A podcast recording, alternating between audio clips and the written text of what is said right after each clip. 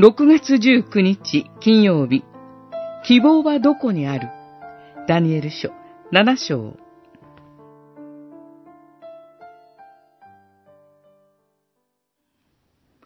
夜の幻をなお見ていると、見よ、人の子のようなものが天の雲に乗り、日の老いたる者の前に来て、そのもとに進み、権威、意向、王権を受けた。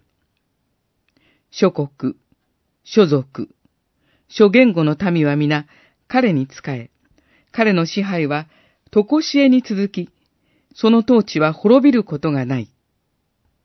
七章、十三節、十四節。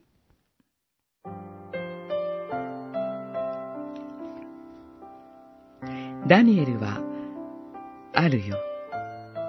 四頭の獣の幻を見ます。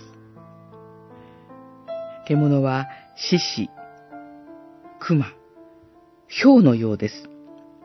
第四の獣はものすごく恐ろしく、非常に強く、巨大な鉄の歯を持ち、暗い、噛み砕き、足で踏みにじります。獣らは古代世界の帝国を示しています。獅子はバビロニア、熊はメディア、ヒョウはペルシア、第四の獣はマケドニア帝国と言われます。国々が獣に例えられていることは重要です。聖書は国家を否定してはいません。しかし、国家が人間性を失って人間を傷つけ、世界を破壊させ、荒廃させることがあることもよく知っています。そこでは人間が獣のようになってしまいます。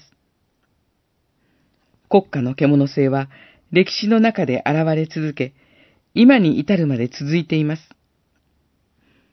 どうすればよいのでしょうかここで一つのことが告げられています。それは天に高き御座があり、そこに日の老いたるものが座しています。